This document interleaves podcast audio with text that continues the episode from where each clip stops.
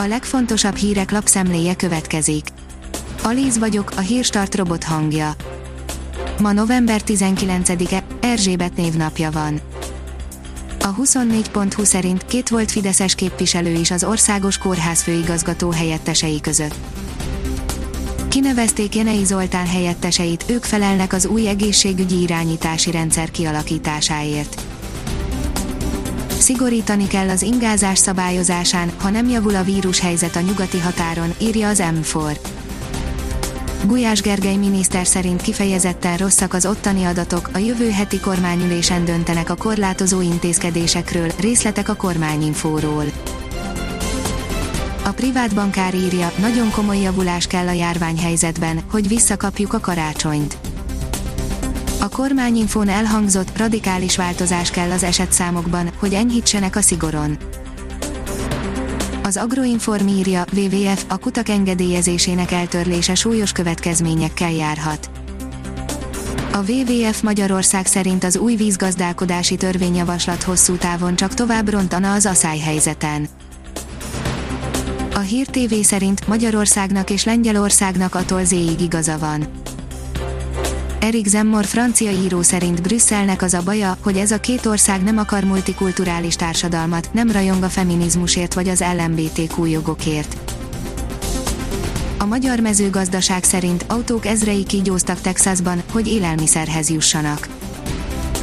Emberek ezrei álltak sorban élelmiszerért Texas állam harmadik legnépesebb városában, Dallasban. Az egyik élelmiszerbank szervezői szerint a kovid tizenkilenc járvány miatt az eddigieknél sokkal több ember szorul segítségre.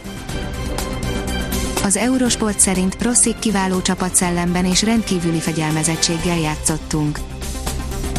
Marco Rossi, a magyar labdarúgó válogatott karanténba kényszerült szövetségi kapitánya szerint játékosai partnerként tekintettek egymásra. A formula szerint Szenc már most tudja, milyen nehéz lesz a Ferrarinál. Az ef egyes istállóknak jövőre minden eddiginél kevesebb idejük lesz a szezon előtti tesztelésre, ami különösen a csapatváltás előtt álló pilótákat érinti érzékenyen.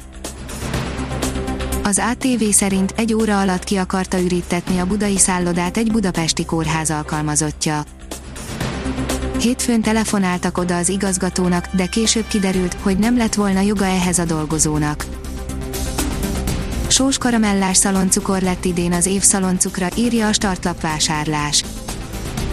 Az idén először civil kezdeményezésként megrendezett versenyre a gyártók összesen százkilenc ízt neveztek. A Hír té vé oldalon olvasható, hogy Szoboszlai Dominiké az E B-pótselejtezők legszebb gólja. A Salzburg középpályása a kilencvenkettedik percben egy távoli lapos lövéssel döntötte el az Izland elleni mérkőzést. A kiderül szerint akár hózápor is kialakulhat a hegyekben. Az éjszakai órákban markáns hidegfront érkezik, ezzel átalakulás veszi kezdetét, a hétvége folyamán napfényes, de hűvös, éjjelente nagy területen fagyos időre számíthatunk. A Hírstart friss lapszemléjét hallotta. Ha még több hírt szeretne hallani, kérjük, látogassa meg a podcast pont hírstart pont hu oldalunkat, vagy keressen minket a Spotify csatornánkon. Az elhangzott hírek teljes terjedelemben elérhetőek weboldalunkon is. Ha weboldalunkon hallgat minket, az egyel korábbi adás lejátszása automatikusan elindul, beállíthatja, hogy az összes korábbi adás, vagy csak az aktuális tematika hírei következzenek. Köszönjük, hogy minket hallgatott!